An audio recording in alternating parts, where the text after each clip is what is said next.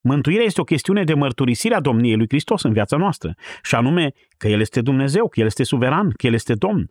Și această declarație este o aplicație personală a acestei realități. Nu știu nicio altă modalitate de a-L accepta pe Hristos. El este Domnul și îl accept în condițiile sale, nu ale mele. Dacă îl mărturisești pe Isus ca Domn, aceasta este spre slava lui Dumnezeu. Dragi prieteni ai programului Har prin Cuvânt, sunt Daniel Scurt și vă spun bun găsit! Aveți oportunitatea de a asculta în limba română predicele lui John MacArthur în lectura pastorului Ilie Bledea, în cadrul serialului audio produs de Ștefan Alexe. La adresa de e-mail harprincuvânt.arongmail.com puteți lua legătura cu organizația noastră. Acum, vă propun să urmăriți un mesaj din seria pe care John MacArthur a intitulat-o Înapoi la adevărurile de bază. Pentru că ne preocupă creșterea spirituală, aflăm că aceasta are loc atunci când trăim pentru gloria lui Dumnezeu, nu pentru gloria noastră sau a lui Satan, când îl mărturisim pe Isus ca Domn, când îl recunoaștem ca mântuitor și stăpân. Creșterea spirituală este ceva ce presupune ascultare de Dumnezeu, laudă, încredere în El și rodnicie. Acestea sunt unele dintre elementele din viața noastră care duc la maturitate spirituală. Ascultați și bucurați-vă de Har prin Cuvânt. Studiem creșterea spirituală și ne uităm cu interes la această temă majoră. Care sunt ingredientele principale ale procesului de maturizare spirituală? Data trecută ne-am concentrat asupra unui concept important, și anume gloria lui Dumnezeu. Studiul nostru a fost bazat pe 2 Corinteni 3 18, unde vedem că, în calitate de credincios, creștinul își concentrează viața și atenția asupra gloriei lui Dumnezeu. Și pe măsură ce face asta, el va fi schimbat după chipul lui Dumnezeu, de la un nivel de glorie la altul, prin Duhul Sfânt. Acum, Duhul Sfânt este cel care dă energia pentru creșterea noastră spirituală. Creșterea spirituală înseamnă a deveni din ce în ce mai asemănător cu Hristos. Iar imboldul Duhului lui Dumnezeu este atunci când noi contemplăm gloria Domnului. Pe măsură ce ne concentrăm toată atenția în a-i da slavă lui Dumnezeu, suntem apoi atrași în procesul maturizării spirituale. Am încheiat ultimul nostru studiu spunându-vă că vreau să împărtășim câteva moduri practice prin care îl glorificăm pe Dumnezeu. Dacă slăvirea lui Dumnezeu este cheia principală a creșterii spirituale, care sunt părțile componente care alcătuiesc această cheie principală? În primul rând, îi aducem glorie lui Dumnezeu atunci când îl mărturisim pe Isus ca Domn. De aici începe totul. Dacă viața mea are ca scop glorificarea lui Dumnezeu, asta înseamnă că mai întâi eu trebuie să-mi concentrez toată atenția asupra domniei lui Isus Hristos. Acum, ce vreau să spun cu asta? E bine, Filipeni 2, 9 la 11 ne oferă răspunsul. După marele pasaj despre chenoză sau despre modul în care s-a zmerit Hristos devenind om și a luat asupra sa chipul unui slujitor, a fost găsit la înfățișare ca un om, s-a zmerit și a devenit ascultător până la moarte, chiar și moarte de cruce. Cuvântul lui Dumnezeu continuă. De aceea și Dumnezeu l-a înălțat nespus de mult și a dat numele care este mai presus de orice nume, ca în numele lui Isus să se plece orice genunchi al celor din cer, de pe pământ și de sub pământ. Acum ascultați, vă rog, și orice limbă să mărturisească pentru slava lui Dumnezeu Tatăl că Isus Hristos este Domnul. Actul de zmerenie a lui Isus Hristos a fost un act de ascultare față de Tatăl. Ca răspuns, Tatăl l-a proslăvit pe Isus Hristos și l-a înălțat. Apoi el face apel la întregul univers să-L mărturisească pe Isus Hristos ca Domn și apoi face această declarație finală spre gloria lui Dumnezeu Tatăl. Motivul, deci, pentru care trebuie să-L mărturisim pe Isus ca Domn este pentru că aceasta îl slăvește pe Dumnezeu Tatăl. Acum, acesta este principiul de bază în lucrarea de mântuire. Trebuie să-L mărturisim pe Hristos ca Domn. Aceasta înseamnă să fii mântuit pentru gloria lui Dumnezeu. Cred că cei mai mulți oameni sunt de părere că ar trebui să fim mântuiți din alte motive decât gloria lui Dumnezeu. Dacă l-ai întrebat pe omul obișnuit, de ce le vorbiți oamenilor despre Isus Hristos? De ce vă împărtășiți credința? Cel mai probabil că vor spune, ei bine, pentru că vrem să-i ajutăm pe oameni să nu meargă în iad. Vrem să-i ajutăm să evite pedeapsa veșnică. Acesta este un motiv întemeiat, dar nu este motivul principal. Motivul principal pentru care oamenii trebuie să fie mântuiți nu este pentru a evita iadul. Altcineva ar putea spune, nu, eu îl prezint pe Hristos datorită dragostei. Dragostea lui Hristos mă constrânge, pentru că Dumnezeu iubește și pentru că eu îi iubesc, le spun despre Hristos. Și acesta este un motiv valid, dar nu este cel principal. Altcineva ar putea spune, ei bine, eu vestesc Evanghelia pentru că mi se poruncește să fac asta. Mi se poruncește să merg în toată lumea și să propovădesc Evanghelia, să fac ucenici, să învăț tot ce a poruncit Hristos. Mi se poruncește, din dragoste sau din dorința de a ține pe oameni departe de iad. Toate aceste motive sunt valabile și toate sunt motive biblice pentru evangelizare, dar nu reprezintă punctul culminant. Motivul principal pentru a predica Evanghelia, motivul principal pentru a deveni credincios este pentru gloria lui Dumnezeu. Totul se rezumă la asta. A trăi fără mântuire înseamnă a tăgădui pe Hristos, iar a tăgădui pe Hristos este cel mai mare afront posibil la adresa lui Dumnezeu. Un păcat care este de neiertat. Dacă o persoană continuă în necredință, acesta este un păcat de neiertat. De fapt, acesta este păcatul fundamental al omului.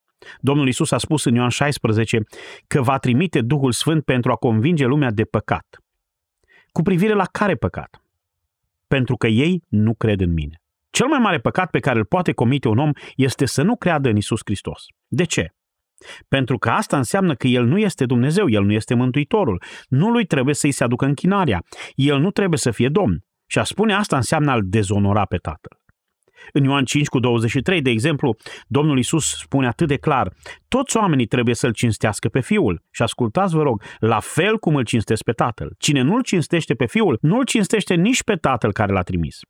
Nu-i poți da slavă lui Dumnezeu decât dacă îi dai slavă Fiului Său, care este plinătatea gloriei sale. Așadar, ascultați, vă rog, noi începem să-i aducem gloria lui Dumnezeu atunci când îi dăm slavă lui Hristos. Și cum putem face asta?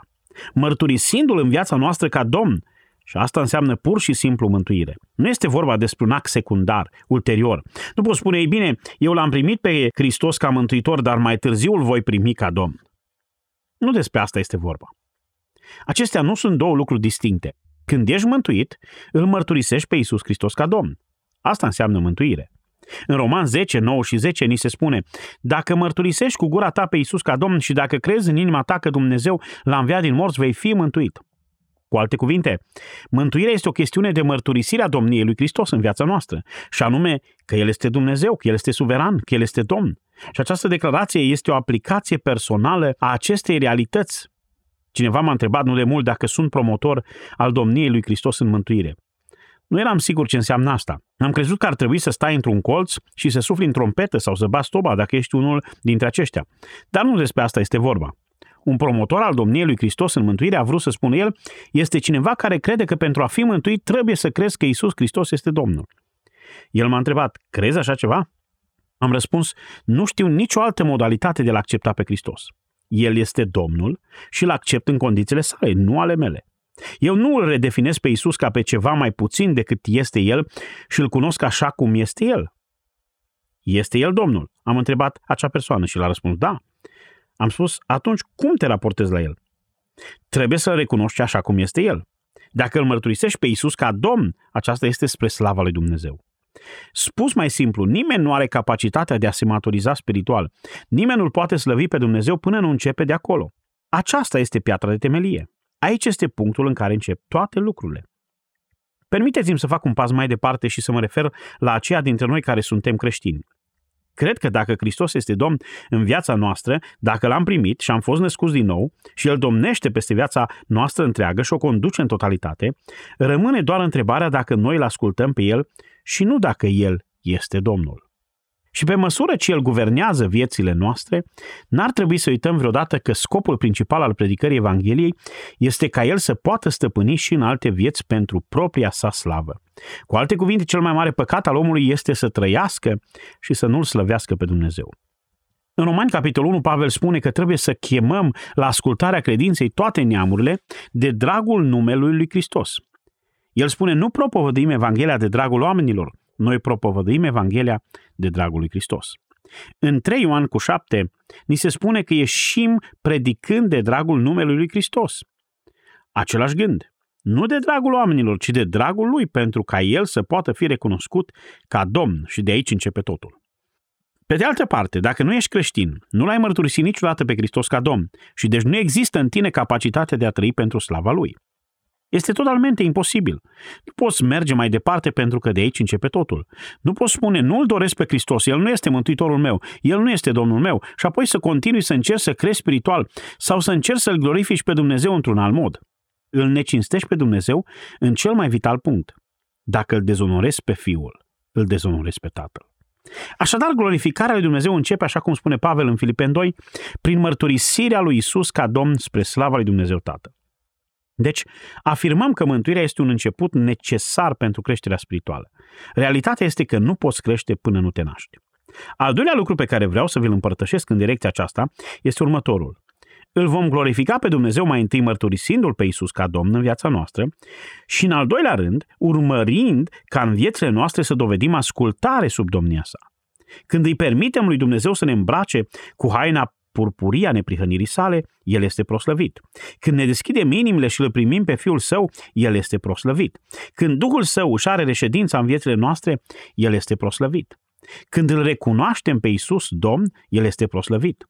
Dar apoi există o consecință care decurge din recunoașterea Domniei lui Hristos. După ce l-am primit pe Hristos Domnul, trebuie să răspundem Domniei sale. Versetul cheie pe care vreau să-l înțelegeți este 1 Corinteni 10 cu 31, care spune următorul lucru. Orice faceți, fie că mâncați, fie că beți, fie orice altceva faceți, să faceți totul spre slava lui Dumnezeu. Acum primul pas este că tu l-ai mărturisit pe Isus ca Domn spre slava lui Dumnezeu. Orice ai face, fie că mănânci, fie că bei, fie că faci orice altceva și apropo, a mânca și a bea, este pur și simplu simbolul celor mai banale funcții ale vieții noastre. Chiar și ceva la fel de neînsemnat, la fel de obișnuit, specific rutinei zilnice, comun, la fel de constant ca a mânca și a bea, ar trebui să aibă ca obiectiv gloria lui Dumnezeu. Un asemenea mesaj ne-ar oferi suficiente motive să ne întoarcem și să avem câteva mesaje despre ce înseamnă să mâncăm și să bem pentru slava lui Dumnezeu. Pentru că totul începe chiar de la nivelul primar al vieții, de la rutina zilnică și crește de acolo. Indiferent ce faceți, faceți totul spre slava lui Dumnezeu. Este vorba despre o atitudine permanentă în sensul acesta. Indiferent ce fac, trebuie să mă concentrez în totalitate pe a aduce glorii lui Dumnezeu. Acum, cu siguranță, acesta este modul în care a trăit Domnul Isus. În Ioan 8 cu 50, Isus spune următorul lucru. Eu nu caut slava mea. Este unul care caută și care judecă. În versetul 49, Isus spune, îl cinstesc pe tatăl meu. Isus a spus, sunt aici dintr-un singur motiv, nu slava mea, ci slava tatălui meu. Dragii mei, chiar despre asta vorbeam. Vei începe să crești spiritual. Te vei concentra în totalitate asupra gloriei Lui atunci când aceasta va deveni prioritatea permanentă a vieții tale. Acum, dragii mei, ce îi preocupă pe ipocriți, pe fățarnici? Ce caută astfel de oameni să facă? O ei caută să fure slava lui Dumnezeu și să o înlocuiască cu slava lor. Matei 6 cu 1 ne ajută să ilustrăm asta. Găsim că Domnul Isus spune să iei seama să nu faci milostenie înaintea oamenilor. Este vorba despre dărnicia ta. Să nu o faci pentru a fi văzut de oameni, altfel nu ai nicio răsplată de la Tatăl tău care este în ceruri. Cu alte cuvinte, dacă încerci să realizezi ceva, astfel încât toată lumea să creadă că e spiritual, nu vei fi răsplătit. De aceea când faci milostenie, nu suna din trâmbiți așa cum fac fățarnicii în sinagogi și pe străzi. Fiți atenți la următorul lucru, ca să aibă slavă de la oameni. Ceea ce stă întotdeauna în calea glorificării lui Dumnezeu suntem noi, căutând slavă de la oameni. Nu asta citim oare în Scriptură? În Vechiul Testament, unde Eremia spune, nu fiți mândri, dați-i slavă lui Dumnezeu. Deci dacă vreau să mă îndrept viața spre acest lucru și anume glorificarea lui Dumnezeu, dacă vreau să mă supun în ascultare de domnia lui Hristos, va trebui să am o atitudine de smerenie. Va trebui să aibă loc moartea mândriei. Trebuie să ne păzim de închinarea la noi înșine. Trebuie să avem în vedere întotdeauna și necontenit numai slava lui Dumnezeu. Acum, ce înseamnă asta? Atunci când spun că mă supun în ascultare față de domnia sa, că sunt gata să mă întreb viața spre asta, când spun că fie că mănânc sau beau sau fac orice altceva, fac totul spre gloria lui Dumnezeu, ce înseamnă mai exact asta? Vă voi oferi câteva subpuncte aici. În primul rând, înseamnă că vei fi gata să-i dai slavă lui Dumnezeu, indiferent de cât de mare e prețul pe care trebuie să-l plătești. Nu contează care este prețul. Acum, aceasta este o afirmație destul de pretențioasă, dar aceasta este esența a ceea ce înseamnă să te supui domniei sale, să-ți îndrepți viața în totalitate spre gloria lui Dumnezeu. Îl vei proslăvi pe Dumnezeu indiferent cât de mare este prețul. În Ioan 12 cu 27, Iisus a spus următorul lucru. Acum sufletul meu este tulburat. Și ce voi zice? Tată, izbăvește-mă de ceasul acesta? Dar tocmai pentru aceasta am venit până la ceasul acesta. Care ar trebui să fie rugăciunea mea de vreme ce știu că urmează să fiu răstignit pe cruce? Doamne, salvează-mă? Acesta este ceasul pentru care am venit. Tată, glorifică-ți numele. Și s-a auzit o voce din cer care zicea, l-am proslăvit și îl voi mai proslăvi. Doamne, spune el, omenește, aș vrea să ies din situația asta. Acesta este un preț incredibil de scump de plătit. Durere, angoasă, apăsarea păcatului. Dar el continuă și spune, Tată, proslăvește-ți numele, indiferent de cât mă costă. Observați, vă rog. Asta înseamnă să fii gata să plătești prețul. Pe măsură ce înveți să străiești viața, preocupat să faci voia lui Dumnezeu cu orice preț, mulțumit să-L glorifici indiferent de preț, vei îndeplini cel de-al doilea mare principiu al creșterii spirituale. Veți debloca acea zonă de supunere și de ascultare față de domnia sa. Permiteți-mi să vă dau o altă ilustrație, îndreptându-vă atenția spre sfârșitul cărții lui Ioan, Ioan capitolul 21. Și aici avem de-a face cu această situație al cărei protagonist este Apostolul Petru. Ne vom întoarce la același eveniment din povestea noastră, deoarece ilustrează câteva adevăruri mărețe cu privire la creșterea spirituală. Petru a fost ales de Dumnezeu înainte de întemeria lumii pentru niște lucrări foarte importante. Petru este personajul principal în primele 12 capitole ale cărții Faptele Apostolilor. El este mesagerul cheie al predicării apostolice a crucii, pe măsură ce biserica se naște în Ierusalim și se răspândește în întreaga lume. El ar trebui să se dovedească a fi un lider dinamic și talentat. Așadar, este foarte important ca el să fie puternic, bine înrădăcinat și gata pentru sarcina la care l-a chemat Dumnezeu.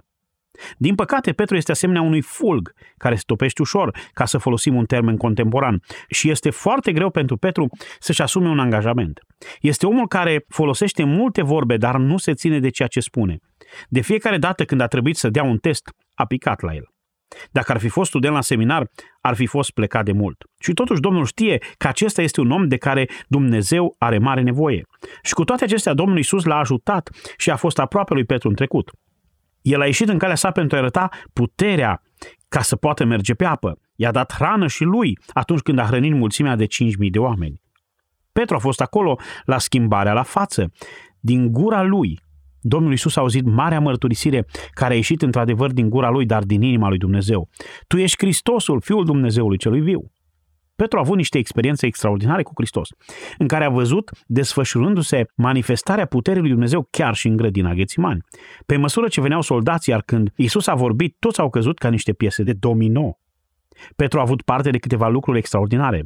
Cel mai măreț dintre toate este că l-a putut vedea pe Hristos cel înviat în camera de sus. Și la momentul acesta, consemnat în Ioan 21, Petru este într-o audiență specială, doar el și Hristosul înviat. Și totuși, după toate acestea, este încă slab. Cred că se simte nepotrivit. Cred că s-a uitat la sine și a zis, Petre, de fiecare dată când a trebuit să dai un test ai picat. Cine garantează că vei trece testul acum? Și Domnul Isus i-a spus lui Petru, Petre, mergi pe munte în Galileea și așteaptă acolo. Ei bine, Petru este acolo, ne prezintă capitolul 21, dar nu are stare și nu va mai avea răbdare să stea mult pe marginea celui deal. El a fost un fel de om hiperactiv, nerăbdător și căruia era destul de greu să stea locului, să aștepte. El a așteptat acolo, a așteptat și a tot așteptat. Iar Hristos nu mai apărea, așa că în cele din urmă el spune, în versetul 3, mă duc să prin pește. Mă întorc la ceea ce făceam înainte. Oricum, niciodată n-am crezut în acordul acesta pentru lucrarea la care am fost chemat. L-am dinamitat de fiecare dată când am avut ocazia. Există totuși un lucru pe care îl pot face și anume să prin pește și să mă întorc la pescuit. Și el a fost liderul grupului, desigur așa că toți ceilalți șase ucenici, ca o grămadă de rațe, au coborât același deal și au zis și noi mergem cu tine. Așa că toți au coborât muntele și au urcat într-o barcă. Petru era conducătorul grupului. Asta e de fapt ideea. Și totuși Dumnezeu a vrut să-l folosească. Versetul 3 ne spune că au intrat în corabie. În limba greacă se poate indica faptul că s-au întors și au luat barca lui Petru. Se întorcea la vechea lui profesie și toți mergeau cu el. Toți erau prietenii lui de pescuit. Dar un singur lucru pe care ei nu-l puteau face era să controleze peștii, deoarece Domnul a redirecționat fiecare pește din Marea Galilei, astfel încât ei să nu poată prinde nimic, ca să se facă înțeles. Așa că au pescuit toată noaptea și nu au prins nimic. Domnul a apărut de dimineață, a avut o confruntare cu Petru, i-a testat dragostea și vom ajunge la acest text mai târziu. Și apoi când Petru i-a spus de trei ori că îl iubește, el revine în versetul 18 și spune Adevărat, adevărat îți spun, când erai tânăr, te-ai încins singur și te-ai dus unde ai vrut. Acum ne oprim aici doar pentru un minut. Petre, ai făcut destul de multă vreme lucrurile în felul tău. Ai tras alarma, ți-ai pus propria centură și ai mers unde ai vrut să mergi. Încingerea a fost o imagine de pregătire pentru călătorie. Ori de câte ori ai vrut să faci ceea ce ai vrut să faci, ai făcut-o. Dar când vei fi bătrân, asta se va schimba. Îți vei întinde mâinile. Această expresie este folosită în literatura extrabiblică pentru a vorbi despre răstignire. Îți vei întinde mâinile și altcineva te va încinge și te va duce acolo unde nu vei voi să mergi. Versetul 19, urmăriți vă rog. El a spus aceste lucruri ca să arate cu ce moarte, și iată ce urmează acum, îl va proslăvi Petru pe Dumnezeu. Acum notați următorul lucru. Petru avea să ajungă la un punct în viața sa în care îl va glorifica pe Dumnezeu prin moarte. Cum? Pentru că ar fi fost dispus să plătească orice preț decât să nege voia lui Dumnezeu. Chiar prețul suprem, moartea. Acum, asta era ceva nou pentru Petru, pentru că de fiecare dată când s-a confruntat cu moartea, a renunțat la mărturia sa. Odată când a fost confruntat cu faptul că era un ucenic al lui Isus Hristos, s-a blestemat și a luat numele lui Dumnezeu în deșert și a jurat că nu-l cunoaște. Și a făcut o promisiune pe care nu a păstrat-o niciodată. Deci, vedeți, aceasta este o noutate pentru Petru. Dar ceea ce spune Domnul Isus este, Petre, va veni o zi în care vei muri pentru mine și prin moartea ta mă glorifici pe mine. De ce? Pentru că aceasta va fi voia mea și vei accepta cu mulțumire să mor de dragul meu.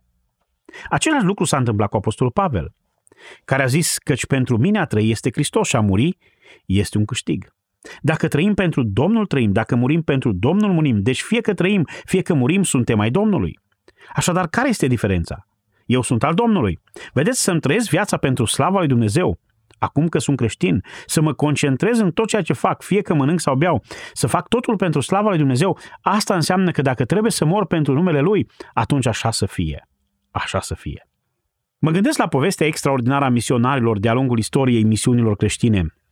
Istorie după istorie, după istorie, constituie o mare poveste a oamenilor dispuși să moară pentru Hristos. Mă gândesc la capitolul 11 din Evrei, unde avem enumerați eroii credinței care au murit ca anticiparea gloriei și a învierii, oameni de care lumea nu era demnă. Nu a existat un preț prea mare pentru ei. Mă gândesc la Latimer și Ridley, care au fost arși pe rug pentru credința lor, cântându-i laude lui Isus Hristos. Mă gândesc la Savonarola, marele predicator din Italia, care predicase Evanghelia lui Isus Hristos, iar sistemul l-a luat și l-a ars pe rug. Din nou și din nou în istorie au existat acei oameni dispuși să facă orice pentru cauza lui Hristos. Și mă întorc întotdeauna la povestea lui John Patton, acel mare misionar care a mers în Noile Hebride împreună cu soția sa și acolo erau doar canibali. Și-au aterizat pe acel mic loc, au fost nevoiți să văslească cu o șalupă pentru că au pierdut nava cu care trebuiau să meargă. Au văslit fără să vadă țărmul. Au văslit până la țărm. Nu vorbeau limba, nu cunoșteau pe nimeni. Știau că mulți din cei care au mers acolo nu s-au mai întors niciodată. Cel mai probabil deveniseră prânzul cuiva. Și așa au ajuns pe țărm. Știți, este destul de greu să ajungi pe malul unui loc locuit de canibali a căror limbă nu o vorbești și să-ți dai seama de unde să începi, nu? Nici nu poți să pui un semn mic pe care să scrie școală duminicală, duminică la ora 9.30. Vă așteptăm pe toți. Nu așa procedezi. Ce faci? Nu cunoști limba, nu cunoști oamenii, iar amenințarea morții atârnă deasupra capului. Îmi amintesc că am citit într-o anumită carte ceva din povestea asta. Mai târziu, șeful tribului din acea zonă a fost mântuit și a venit la John Patton și a spus, Domnule Patton, vreau să spun o întrebare, a spus el. În acele luni de început în care ați fost aici, spune el, cine a fost armata care a înconjurat locul unde locuiați în fiecare seară și v-a protejat? îngerii lui Dumnezeu au apărut în acel timp oferindu-le protecție. În ciuda pericolelor, Patton a rămas acolo. După câteva săptămâni, soția sa a născut un copil. Apoi copilul a murit. Câteva zile mai târziu a murit și soția. A dormit pe mormintele lor trei sau patru nopți pentru a împiedica pe băștinaș să-i dezgroape și să-i mănânce. A rămas acolo singur și a stat acolo 35 de ani.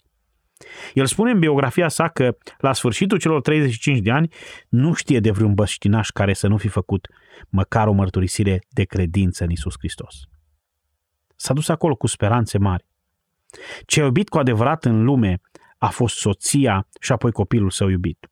El a trebuit să doarmă pe mormintele lor și a trebuit să rămână singur, dar Dumnezeu l-a folosit pentru că era hotărât să facă voia lui Dumnezeu, indiferent cât l-ar fi costat. Asta înseamnă să-ți orientezi viața împlinind scopurile sale.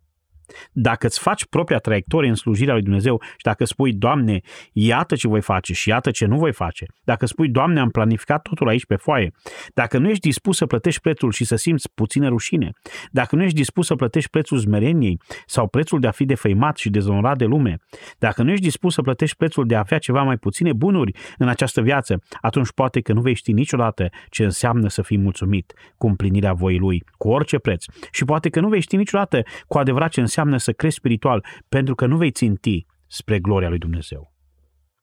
Creșterea spirituală este atunci când ești consumat de gloria lui și nu de propriul tău confort sau de dorința de a trăi ușor, nu de propriile tale planuri și de propria ta voință. Deci dacă vreau să-mi investesc viața spre gloria lui Dumnezeu, indiferent despre ce este vorba în viața mea, de la mâncare și băutură până la moarte, înseamnă că trebuie să mă mulțumesc cu acea voia lui Dumnezeu, indiferent cât m-ar costa. În al doilea rând, dacă îmi investesc viața spre gloria lui, înseamnă că gloria lui mă consumă atât de mult încât mă doare când este dezonorat. Iar acesta este și trebuie să rămână un concept foarte important. De obicei îmi pot da seama și pot spune când cineva și-a dedicat viața în totalitate pentru gloria lui Dumnezeu prin modul în care reacționează atunci când Dumnezeu este dezonorat. De exemplu, David, în Psalmul 69 cu 9, s-a uitat la templu și la închinarea lui Israel și i s-a frânt inima. A spus următoarele, râvna pentru casa ta mă mănâncă. Cu alte cuvinte, David a spus, am o dragoste atât de mare pentru tine și o ură atât de puternică pentru ceea ce te dezonorează. Mă preocup de templul tău, de prezența ta și de închinarea ta, astfel încât asta mă consumă literalmente. Apoi, în restul versetului, el a spus acest lucru. Ocările celor ce te ocărăsc pe tine cad asupra mea. Cu alte cuvinte, când ești dezonorat, mă doare. Acum îngăduiți-mi să vă spun, înțeleg puțin asta ca tată. Mi-ai rănit copilul? Mi-ai făcut mie rău. Mi-ai rănit soția? Mi-ai făcut mie rău. Ai rănit pe cineva pe care îl iubesc? De fapt, și eu sunt rănit. Am plâns mai mult în viața mea pentru lucruri care s-au întâmplat cu alte persoane la care țin decât am plâns vreodată pentru lucruri care mi s-au întâmplat mie. De fapt, este destul de greu pentru mine să plâng pentru lucruri care mi se întâmplă. Îmi este mult mai ușor să plâng cu cineva a cărui inimă este rănită și de care îmi pasă. Și asta pentru că mă identific cu ei în dragoste. Tot așa, când te-ai identificat cu Dumnezeu, lucrurile care îți frâng inima nu vor fi lucrurile care ți se întâmplă ție, ci lucrurile care îl dezonorează pe Dumnezeu. Și acesta este genul de mentalitate care spune cu adevărat, sunt atât de preocupat de gloria lui Dumnezeu, încât ceea ce îi frânge lui inima, înfrânge inima mea. Îți trăiești viața așa? Asta înseamnă să fii preocupat de gloria lui Dumnezeu. Asta înseamnă să te concentrezi cu toată ființa pe gloria lui Dumnezeu. Așadar, în primul rând, vei fi gata să plătești prețul oricât de mare ar fi și, în al doilea rând, ești consumat de felul în care lucrurile se raportează la el. Știți că una dintre cele mai mari afirmații făcute în cartea Apocalipsei este ușor trecută cu vederea. Este făcută în capitolul 2 cu referire la biserica din Efes. Este un mesaj scurt, dar este unul foarte, foarte important. Despre biserica din Efes a spus, nu-i pot suporta pe cei răi. Aceasta a fost una dintre marele caracteristici ale acelei biserici. Nu puteau tolera oamenii răi. De ce? Pentru că știau că răul dezonorează sfințenia lui Dumnezeu și voia lui. Sunt uimit cât de puțin creștini înțeleg acest lucru. Sunt uimit cât de mulți creștini sunt atât de consumați de propria lor dorință, atât de consumați de propriul lor confort, atât de absorbiți de propriile lor probleme, încât nu mai simt durerea când Dumnezeu este dezonorat.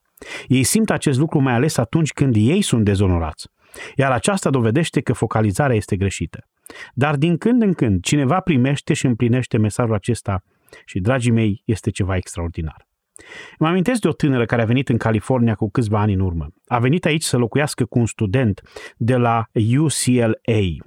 Nu era creștină, evident, nici el nu era creștin. Pur și simplu locuiau împreună. Era o fată de liceu. După un timp a decis să o alunge de la el. Venise de departe dintr-un orășel din Virginia de Vest, iar el se săturase de ea și ca pe o cârpă veche folosită a aruncat-o deoparte. A umblat puțin prin oraș și a încercat să-și ia viața. S-a tăiat de mai multe ori în multe locuri pe mâini și brațe, cu lame de ras și a sângerat și într-un fel sau altul întotdeauna a scăpat de moarte. am cunoscut-o pe această fată și am avut ocazia să o conducem la Hristos. Nu voi uita niciodată acea perioadă, sora mea și cu mine, vorbind cu ea, iar ea deschizându-și inima față de Hristos. Ea a spus, viața mea este schimbată și vreau să mă întorc în orașul meu natal. Vreau să-i spun mamei mele despre Hristos și vreau să le spun prietenilor mei despre Hristos și vreau să îndrept totul în viața mea. Și am spus, ei bine, există o biserică acolo unde să poți merge. Există cineva care te poate uceniciza. Ea a spus, nu, nu știu de o biserică. În micul nostru oraș, cu excepția unei biserici catolice.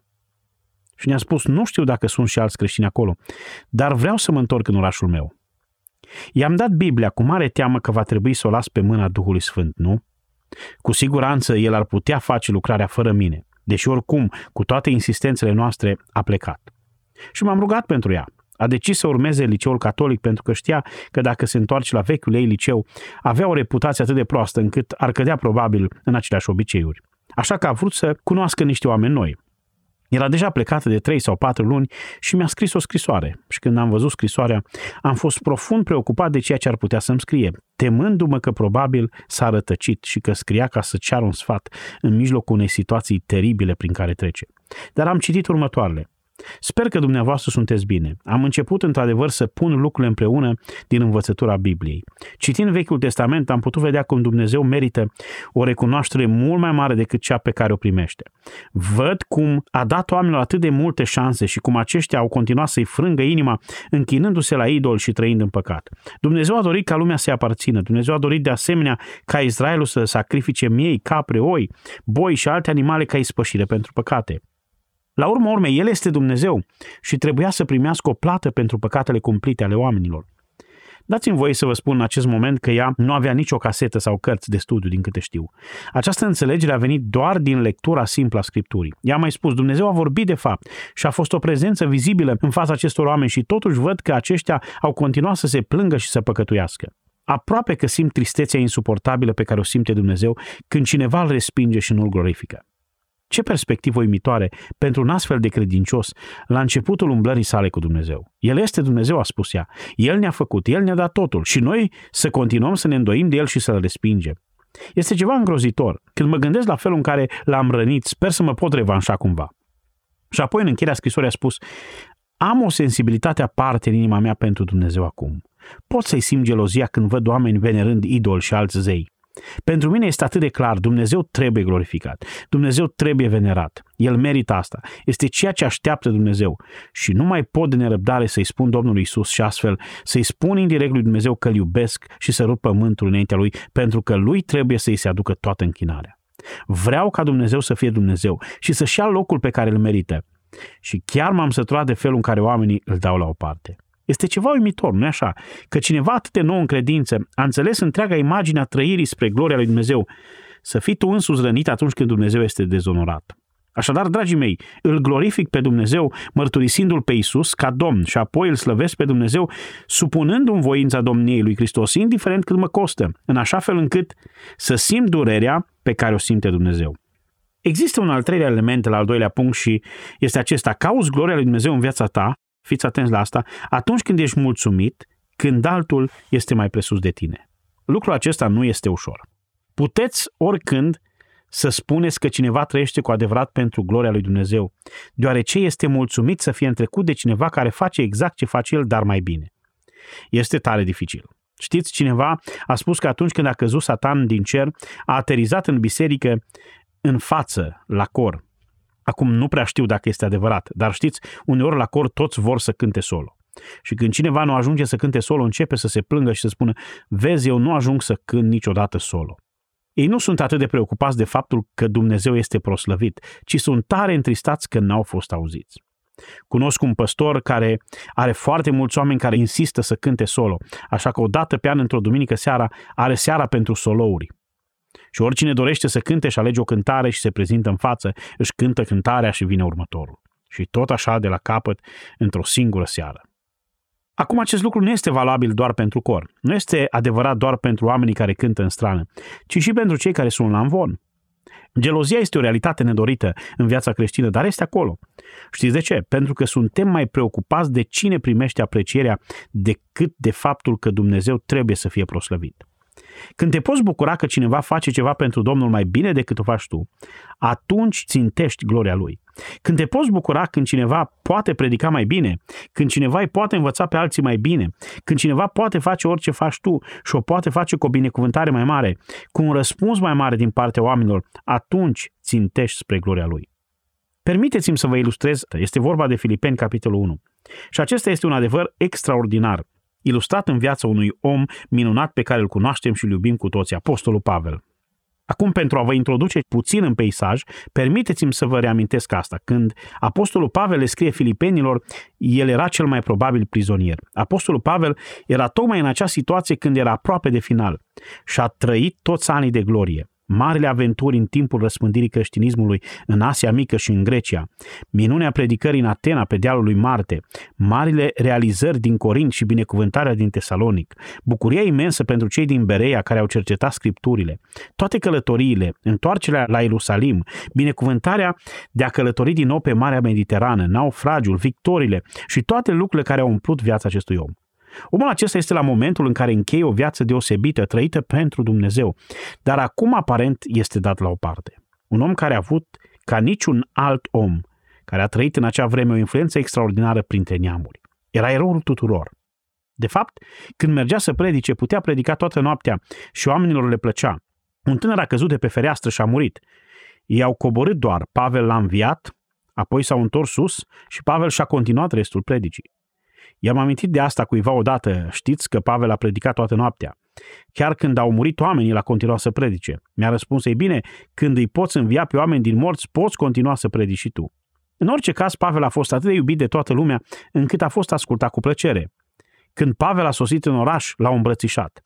Când a părăsit orașul Faptele Apostolilor, capitolul 20, prezbiterii din Efes au căzut pe grumazul lui, l-au sărutat și-au plâns pentru că nu-i vor mai vedea fața și asta pentru că l-au iubit atât de mult.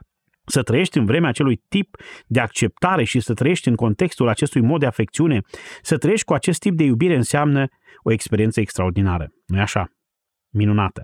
Să fii atât de iubit, să fii atât de acceptat, să ai pe toți cei care te prețuiesc și îți trimit cadouri ca o dovadă de apreciere și de dragoste, așa cum i-au trimis chiar și cei din Filipi.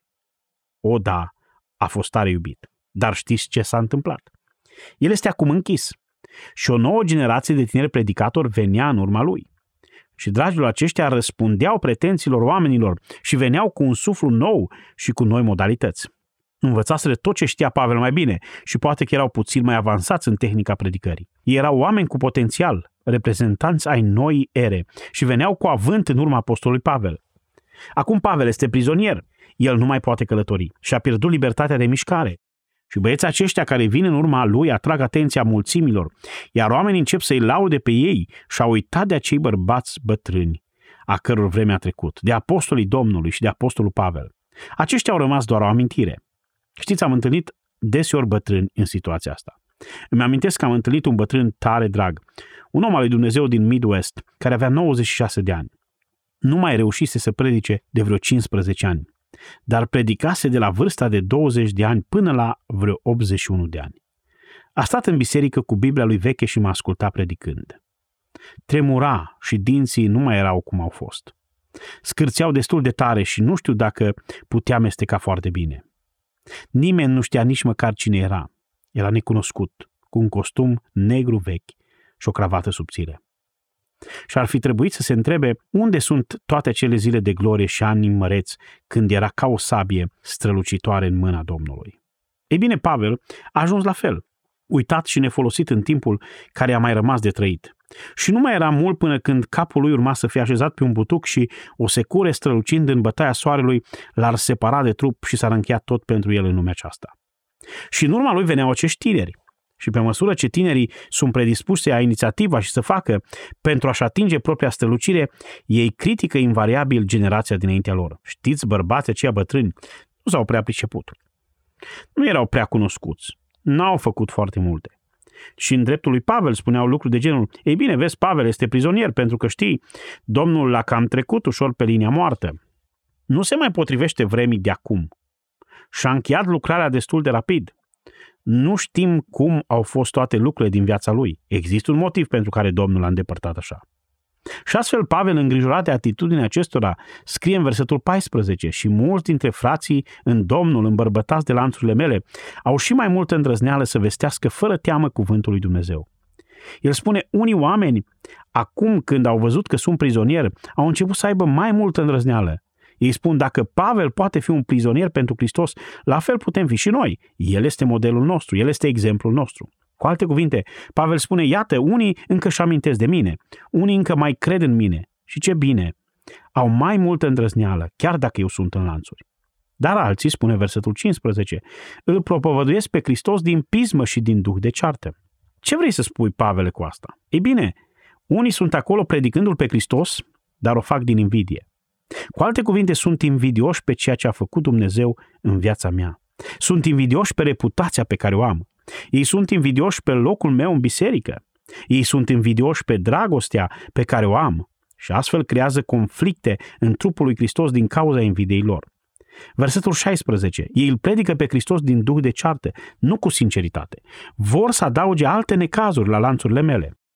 Nu este suficient că sunt în lanțuri, dar mai trag și ei focuri în mine ca să mă rănească de două ori.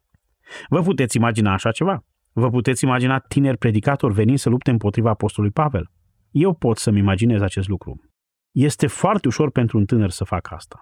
Este ușor să crezi că soarele răsare și apune deasupra ta, iar cei din vechea generație care a pus, ce știu ei despre lucrare? De aceea Dumnezeu scoate la lumină oameni care odată au fost folosiți în lucrare și acum sunt uitați. De aceea Dumnezeu vorbește despre bătrâni pentru că știe că există ceva ce ei știu și tinerii au nevoie să învețe. Nu au tinerii toate răspunsurile. Cu cât îmbătrânesc, cu atât mai puține sunt răspunsurile de care sunt sigur și caut mai mult înțelepciunea celor bătrâni. Aceștia îl predicau pe Hristos și îl atacau pe Pavel. Care este atitudinea lui Pavel? Asta îmi place cel mai mult. Versetul 18. Și ce dacă? Cu toate acestea, oricum, nu-mi pasă de ce predică ei. Fie că este vorba de prefăcătorie sau de adevăr, Hristos este predicat și de asta mă bucur, da, și mă voi bucura. Cu alte cuvinte, ce spune Pavel este, uite, dacă Hristos este propovăduit, cui pasă ce spuneai despre mine? Nu este măreț lucrul acesta? Să vă spun ceva, oameni buni. Acesta este un standard înalt de maturitate spirituală. Când îl mărturisești pe Isus ca Domn, cu aceste lucruri începi. Când te supui domniei lui, până la punctul în care ești preocupat să-i dai slavă, indiferent cât te costă, când începi să te doară lucrurile care îl dezonorează pe Dumnezeu și când nu te deranjează să fii tu dezonorat ca El să fie onorat, atunci când îți trăiești viața pentru gloria Lui și te maturizezi. Acum de aici trebuie să înceapă totul, cu o viață de supunere totală în ascultare față de Hristos. Vă invit să vă uitați cu mine pentru o clipă la 1 Petru și poate putem rezuma învățătura din 1 Petru 4 cu 14. 1 Petru 4 cu 14. Ascultați doar acest gând măreț și amintiți-vă că Petru le scrie unor credincioși care chiar trec prin încercări. Aceștia sunt persecutați. Sunt încercați pentru credința lor.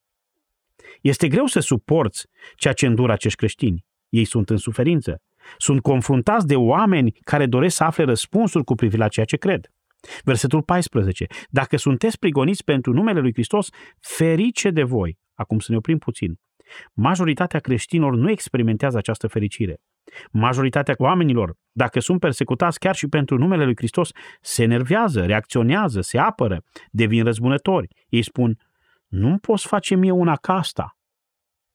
Am văzut oameni bajocoriți pentru numele lui Hristos la locul de muncă. Am văzut sportivi profesioniști prigoniți pentru numele lui Hristos în cadrul echipei. Au fost oameni care m-au bajocorit pentru numele lui Hristos.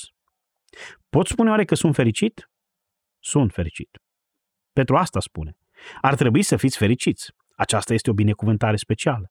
Asta înseamnă că în viața ta Hristos este suficient de vizibil pentru ca tu să fii bagiocorit pentru El.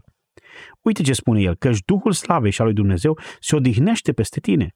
Cu alte cuvinte, dacă îți trăiești viața în ascultare de Dumnezeu, lumea nu poate tolera acest mod de viață. Fii sigur, Duhul Slavei este proeminent în viața ta. Este evident că tu trăiești spre gloria lui Dumnezeu. Nu este lucrul acesta măreț? Acum, dacă lumea vă influențează și pur și simplu o luați la vale împreună cu sistemul lumii acesteia, nu puteți trăi pentru gloria lui. Nu crești spiritual în felul acesta. După cei bajocoritori, versetul 14 ne spune, Hristos este vorbit de rău, dar pentru tine El este slăvit. Știi, dragul meu, spune Petru, când ești bajocorit, ei te pot vorbi de rău. Aceasta este părerea lor despre tine. Părerea lui Hristos este că El este glorificat în felul acesta. Știți ceva, dragii mei? Nu este nicăieri ilustrată mai bine ideea aceasta decât la cruce. În timp ce părea că iadul avea un mare festival, iar Isus îngera, oamenii îl bajocoreau, îl scuipau și îl huiduiau, Dumnezeu era glorificat. Chiar Domnul Isus însuși s-a rugat, Tată, proslăvește-mă. Și l-a luat în considerare crucea ca parte a acestei glorii pe care a cerut-o. În Ioan 13 el spune, voi fi proslăvit și el arăta înspre cruce. Petru spune în capitolul 4, versetul 15, și acest lucru este important, dar niciunul dintre voi să nu sufere ca un ucigaș, sau ca un hoț, sau ca un răufăcător, sau ca un om care se amestecă în treburile altora. Surprinzător.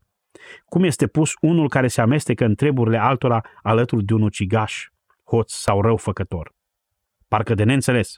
Dar ceea ce spune Petru este, uite, dacă vei suferi, versetul 16, suferă pentru că ești creștin și să nu-ți fie rușine dar suferința ta să-L slăvească pe Dumnezeu în sensul acesta. Ar trebui să vă bucurați să suferiți împreună cu El, să purtați o cara lui Hristos. Dragii mei, ascultați-mă, este atât de simplu și voi condensa totul în încheiere. Dacă vreau să cresc spiritual și dacă nu vreau să cresc spiritual, există un mare semn de întrebare dacă sunt cu adevărat mântuit. Pentru că personal cred că una dintre caracteristicile vieții este care puterea de a se reproduce, de a se maturiza, de a se dezvolta. Dacă l-am mărturisit pe Isus ca Domn și sunt răscumpărat, sunt născut din nou, sunt viu spiritual, acum vreau să cresc dincolo de punctul acela. Apoi investez viața în această creștere spirituală. Mă concentrez în dezvoltarea mea spirituală nu pe modul în care voi crește, ci pe cum trebuie să fie glorificat Dumnezeu prin viața mea. Și în măsura în care sunt mulțumit să fiu depășit de alții, atâta timp cât el este proslăvit prin asta, în măsura în care sunt mulțumit să suport propriile sale nelinii și reproșuri, în măsura în care sunt mulțumit să sufer, indiferent de cost, voi trăi pentru gloria sa.